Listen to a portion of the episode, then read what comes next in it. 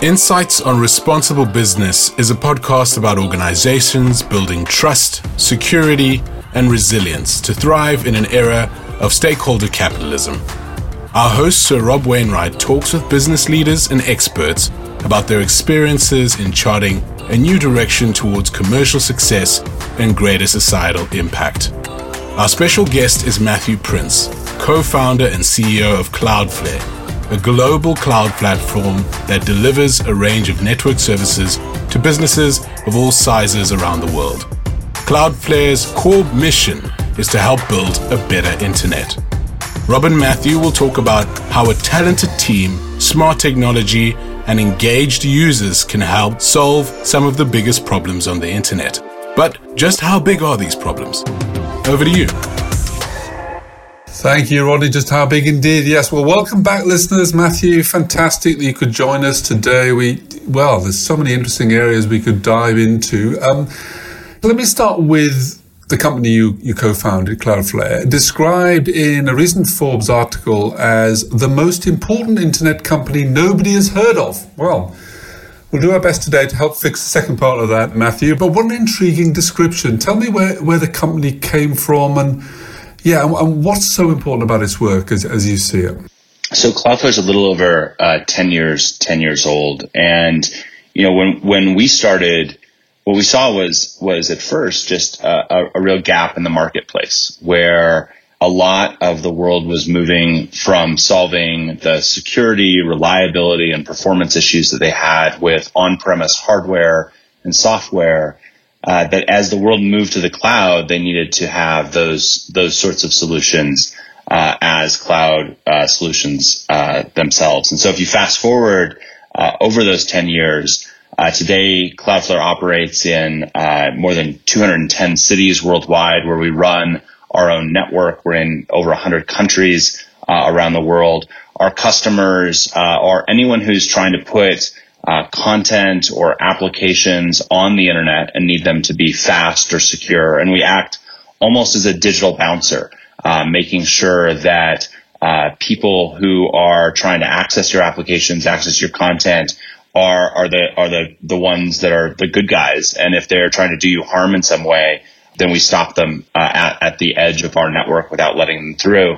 And, and I think that you know what was interesting about us was when we started the company, we really had this chicken and egg problem. We knew that uh, to build a great business, uh, we needed very large customers to sign up for us. But in order to uh, get very large customers to sign up for us, we needed data on the the threats and, and attacks and everything else that was going on online. And so we made we made the decision in order to overcome that uh, to provide a version of our service at a very low cost, in fact, for free uh, in in most cases, mostly just to get that that data initially. And one of the things that was a consequence of that that I don't think we we appreciated um, in the beginning, but was been so important to the development of the company, was that in doing that, people signed up for the service like crazy that, that often didn't have the resources to protect themselves, but were doing things online that were incredibly important. And I remember at some point, um, the director of an organization called the Committee to Protect Journalists, which if you ever want to just be depressed uh, for the world, sign up for their newsletter because it's it's story after story of, of journalists that have been kidnapped or killed around the world. And this is the organization that does the incredibly hard work of going in and and and and take getting journalists out of harm's way, or or unfortunately in some cases, you know, having to recover bodies for their families. And and and the the director called me up and said, "Do you want to meet?" Three of of your your clients. And and I, I I said sure. And they brought by the the office. It was three African journalists. One was from Angola. The other was from Ethiopia. And the third they wouldn't tell us his name or where he was from uh, because he was currently being hunted by death squads. And all three of them hugged me. And I'm not much of a hugger so it was sort of awkward. And one of them had tears in his eyes. And he said we couldn't do what we do without Cloudflare because the governments largely that we're reporting on government corruption, the governments don't like us doing that and they try and shut us down in a number of different ways. And one of them is with with cyber attacks. And uh, you are one of the things that helps ensure that we can we can do that. And I think that was the point in our journey, um, and that happened very early on. Um, you know, within the first 18 months of, of of the company's history, where I think Michelle, my my co-founder, and I looked at each other and said, "Wow, we're we, we thought we were building a business, but we're actually doing something which is so much more important. And if, and if we can help, um, you know, people like these three journalists, uh, use the internet for, you know, what it's become, that's, um, that, that's, that's just such an important, important piece. And I think that's where, that's where that mission of helping build a better internet really came from. It's a, it's a great story, uh, Matthew, and it really brings to life what, what, what you're doing and, and the importance of that. And that was, you know, maybe eight years ago, maybe more than that. You know, the, the internet, of course, has changed so much even since then, of course. Um, and, and, I mean, just for our listeners, bring to life, you know, why, um, you know, for, for the wider business sector, wider technology sector, why it's so important, I think um, that, that you protect the internet in the way that you're doing? Well, I think you know the the the last year, um, and, and, it's and it's been almost exactly a year now since since the world uh, really went into full lockdown, and we we at Cloudflare, um, you know, went went fully virtual, and you know, it's been.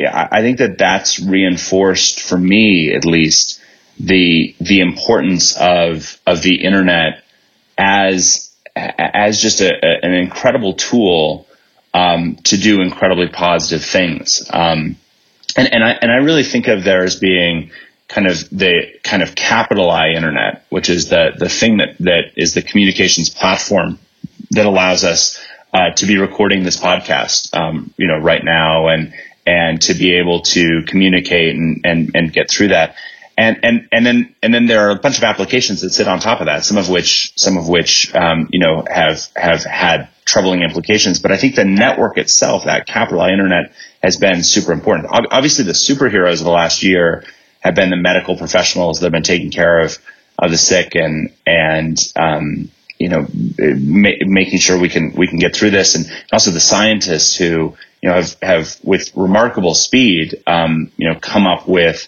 real, hopefully what are, are real solutions to this, this horrible disease. But, but I think the faithful sidekick, the sort of Ant-Man to Captain Marvel, um, has been the internet. And as one of the companies that has made, helped make sure that it, it has stayed online, uh, over this period of time, that's been, that's been incredibly rewarding. And, and we've seen challenges in a number of different areas. In, in April of 2020, um, internet usage almost doubled globally. Uh, there aren't many public utilities that if, if they double their usage overnight, that they continue to work. If the electrical grid gets twice as much demand, or the sewer system gets twice as much demand, or there are twice as many cars on the road, um, you know, it, it, it would the, those things would fall over. Uh, and yet the the internet held firm, and and I think that it wasn't it wasn't always totally clear that that it, that that would that would be the case. And I think it was um, a number of companies, and Cloudflare was among them, that came together to say we have to work together in order to make sure the internet continues to function. I think that's been incredibly important. But I just wanted just jumping in there, Matthew, because I'm. I think many of us, even those in, in, in, in the security industry like me, you know, almost take for granted that, that the digital infrastructure is here to stay. Of course, it's a fundamental part of the way we do business now. Of course it is. Of course, it's not going to fall over. But but it's it's not as simple as that, I guess. I mean, uh, there's there's a lot of work that has to go in behind uh, the scenes, of course, to, to deal, as you say, with with a doubling of, of of demand. And you know, what has it taken this year to, to keep up with, with that and, and to do it not just in a way which sustains the digital availability of what we need, but to do it, of course, in a safe and secure way?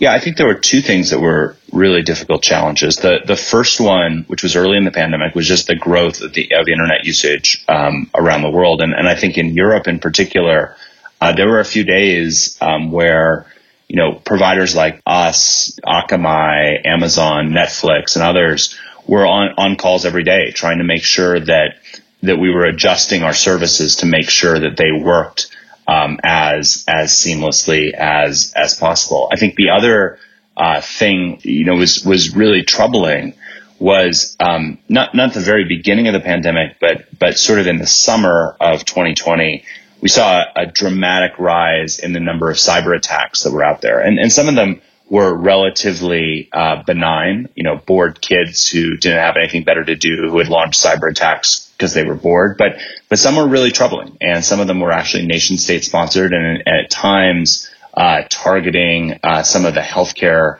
uh, infrastructure. and that was that was a big piece of what we saw our job was was to make sure that for for not only just our clients but for the internet as a whole that when these attacks took place that um, people were again still able to to perform their their services and and and again that's been hard work uh, it's been incredibly rewarding work but it's but it's something that um, you know is a big piece of what motivates our entire team to to do their job. What's your learning lesson from you know the, the rise of in the complexity and the number of, of, of the cyber attacks? You, you mentioned those uh, attacks on the health industry. Of course, we ended the year with with SolarWinds incident. Um, and, and, so there's much that we can do. There's much that companies like you can do to, to still keep the show on the road, yes. But at the same time, the attacks come, and many of them still get through and, and, and harm the digital network that, that, that, we live and breathe on. So, so what's your learning about where we still need to go on that? You know, so the first thing is I think that a lot of times um, the cybersecurity industry is is often almost nihilistic or and and often you know sells based on on fear. And one of the decisions that we made early on in the company's history was we we just weren't going to do that.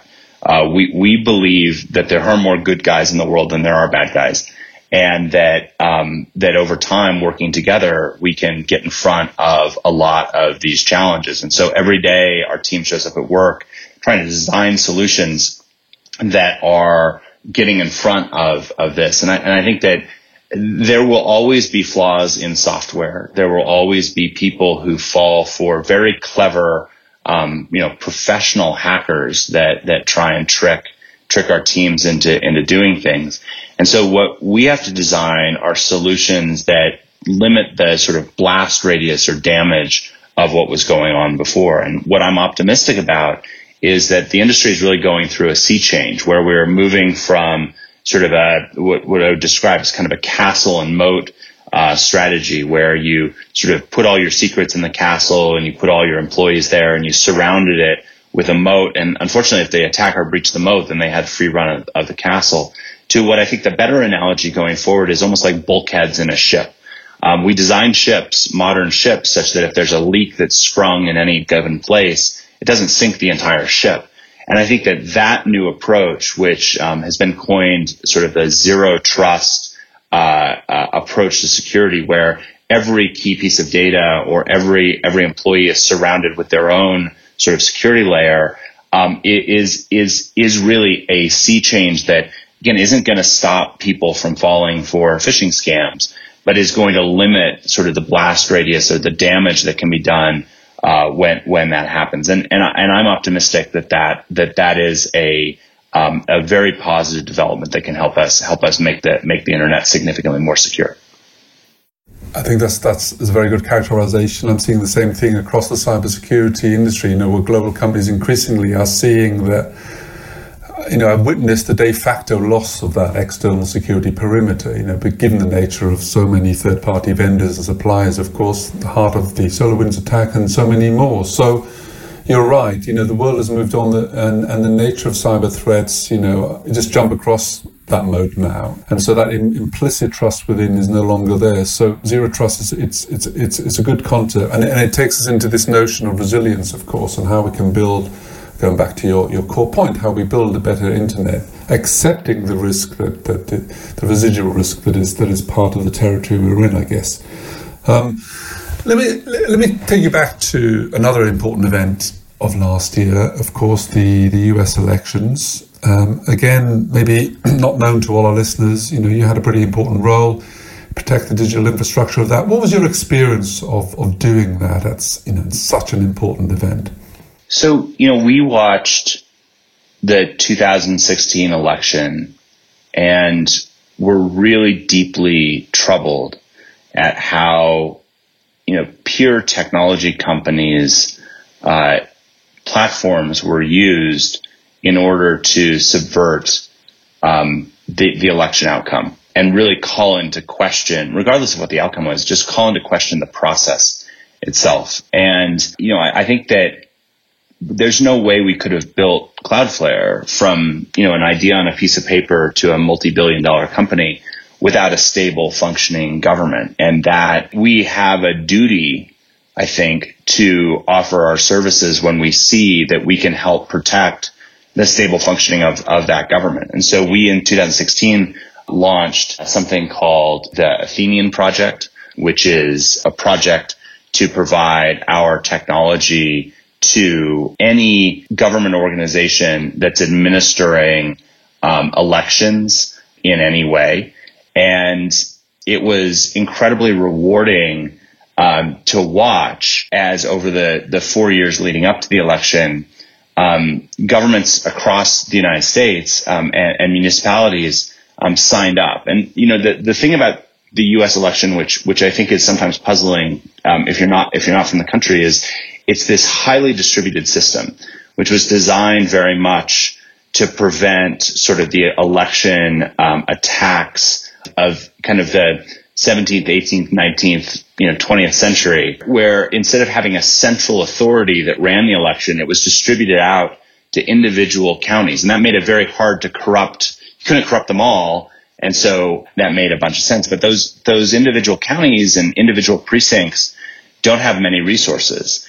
And so when we started to see the election challenges of the 21st century, where it was literally, you know, some small county in a rural in a rural part of the United States versus you know the entire Russian government uh, attacking them, the, the, the odds were not in in their favor, and it was uh, and it was really challenging. And so what we wanted to do is say on a totally nonpartisan basis. So we worked with you know so-called red states and blue states and purple states and everything in between.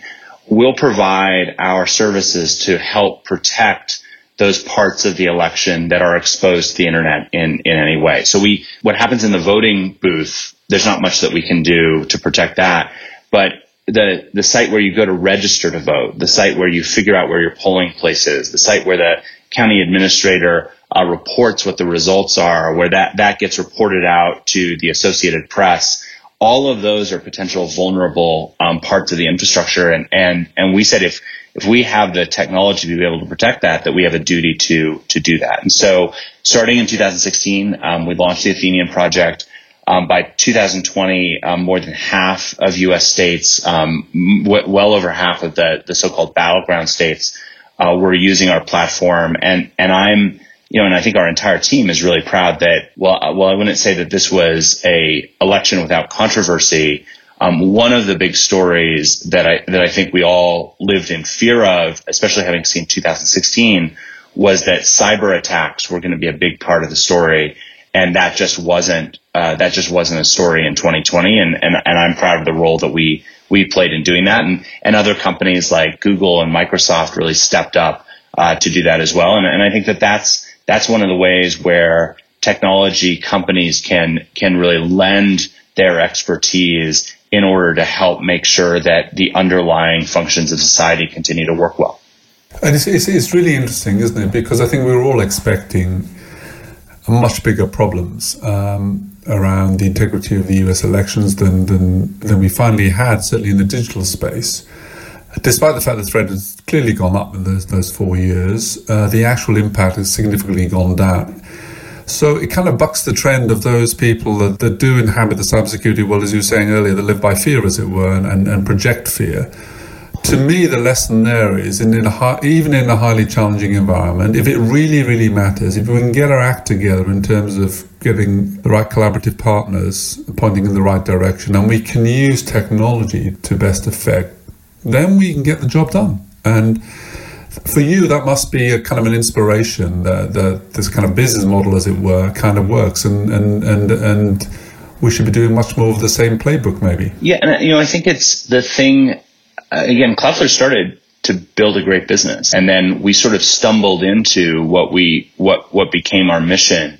But what's been powerful has been how much living that mission out has helped us build, um, you know, a, a, a great business. And and maybe one of the easiest examples of that is, you know, every business is just a collection of people and being able to hire great people is the hardest thing in building any business.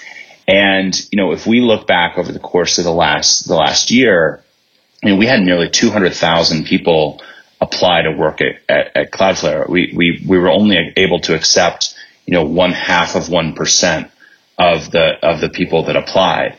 Um, but the reason that they're applying, all of those people could go work at a number of different places. Um, and you know, while we while we pay well and all of those things, so so do a number of other companies. But what I think differentiated us and set us apart was people saw that we were doing things like the Athenian Project protecting elections, that we were they were helping with Project Galileo, which helps protect artistically or politically important organizations around the world, like the like the um, uh, uh, the the Committee to Protect Journalists, that those those um, those those sites that that we sort of are walking the walk and that we really believe in in our mission. And in these days where there are so many different places where where you know a talented engineer or a talented salesperson or you know a talented marketer or a talented finance person can go and work being an organization that really you know believes something has principles has values and is asking every day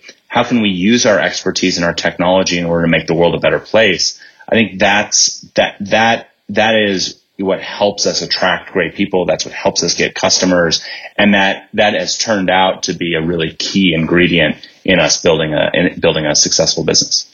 Well, you just characterized exactly what this podcast series is about, um, Matthew. It's, it's responsible business, the way that you describe it. You know, when you put purpose and values and principles at the heart of your business, um, you know, it, it, it can really translate into commercial success. As you say, you become a talent magnet um, and, and it, clearly would help your brand as well. And and it seems to me that from your stories from Africa at the start of our discussion through to U.S. elections, there's many other projects that you are putting responsible business uh, at the center. Where are the challenges for you, though, Matthew? I know that Cloudflare itself was, you know, has been the subject of cyber attacks, and you know, what's been your learning of dealing with the sort of more challenging sides of trying to grow your business? You know, I think the thing that's um, sort of perennial challenge for us is that the internet is messy. And you know we we sit in front of it um, and and and protect it. And we and we need to abide with all of the different laws and regulations and rules that are around the world.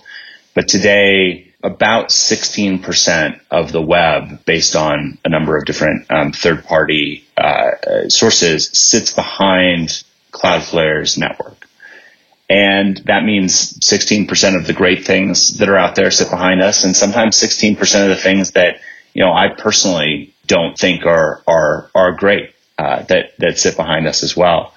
And, and, and I think that figuring out what our role is in, in deciding what can and cannot be online is, is just a, a incredibly hard challenge because there are, I mean, I, I have, I have political beliefs. I have things which are passions. I have lots of my own personal, um, things that, uh, of how I would like the world to be. But I think it's pretty dangerous for somebody or, or a small group of people to be able to determine what is and is not online. And so that doesn't always make us, that doesn't always make us popular, but I wasn't democratically elected. Um, I don't understand the values of, let alone every U.S. state, as opposed to where you know where I where I grew up, which is the United States, versus you know all the different countries that are around the world. And so I think we've got to be very responsive and and follow sort of the rules and norms around the world. But we we also have to make sure that in the process of doing that, that we're not imposing kind of our own our own norms on on other other parts of the world because I because I worry that um, as the internet has become a much more complicated place as it's gone from sort of you know the Mediterranean to the, the North Sea in terms of the, the the challenges that are there. That's forcing more and more of it to rely on services like like a Cloudflare, and that then means that you know done wrong the sort of values of the leadership at Cloudflare could determine exactly what the internet looks like.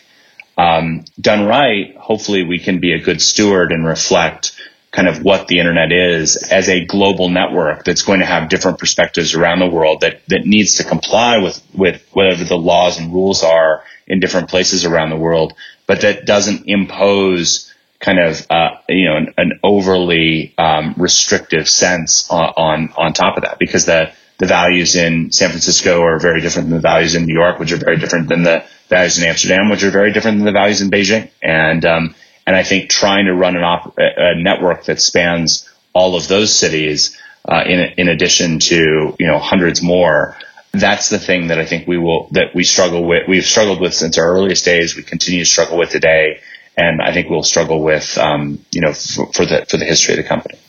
Yeah, and you know it's it's a dilemma, isn't it, shared by other leaders in the tech industry around possible overreach, self-control, uh, self-awareness about you know how big a company comes and how powerful it does. The whole notion of of digital ethics, ethics and trust at the heart of of a responsible business, the way that you've been describing. Well, I mean, it's been a fascinating discussion with you today, Matthew. You know, um, hearing about the the work that you've been doing to help us protect the internet, indeed build a better internet, but also, you know, some remarks there about looking ahead and, and what it will take to build the right kind of uh, technology platforms in the future. Thanks so much for, for, for joining us.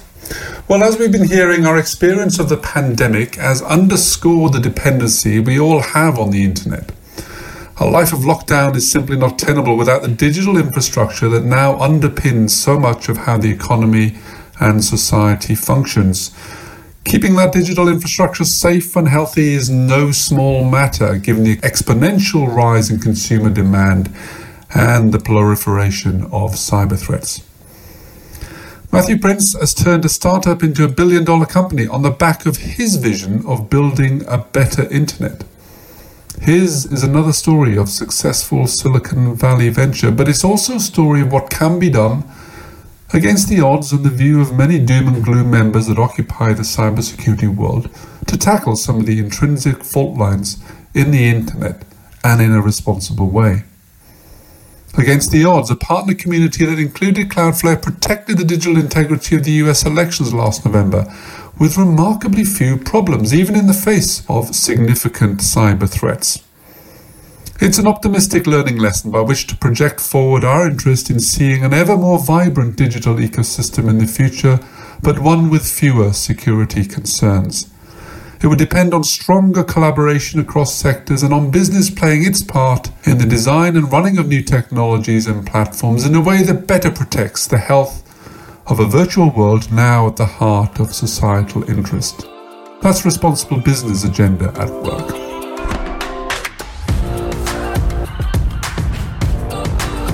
Thanks for listening to another episode of Insights on Responsible Business. Hope you enjoyed it and will tune in to our next episode.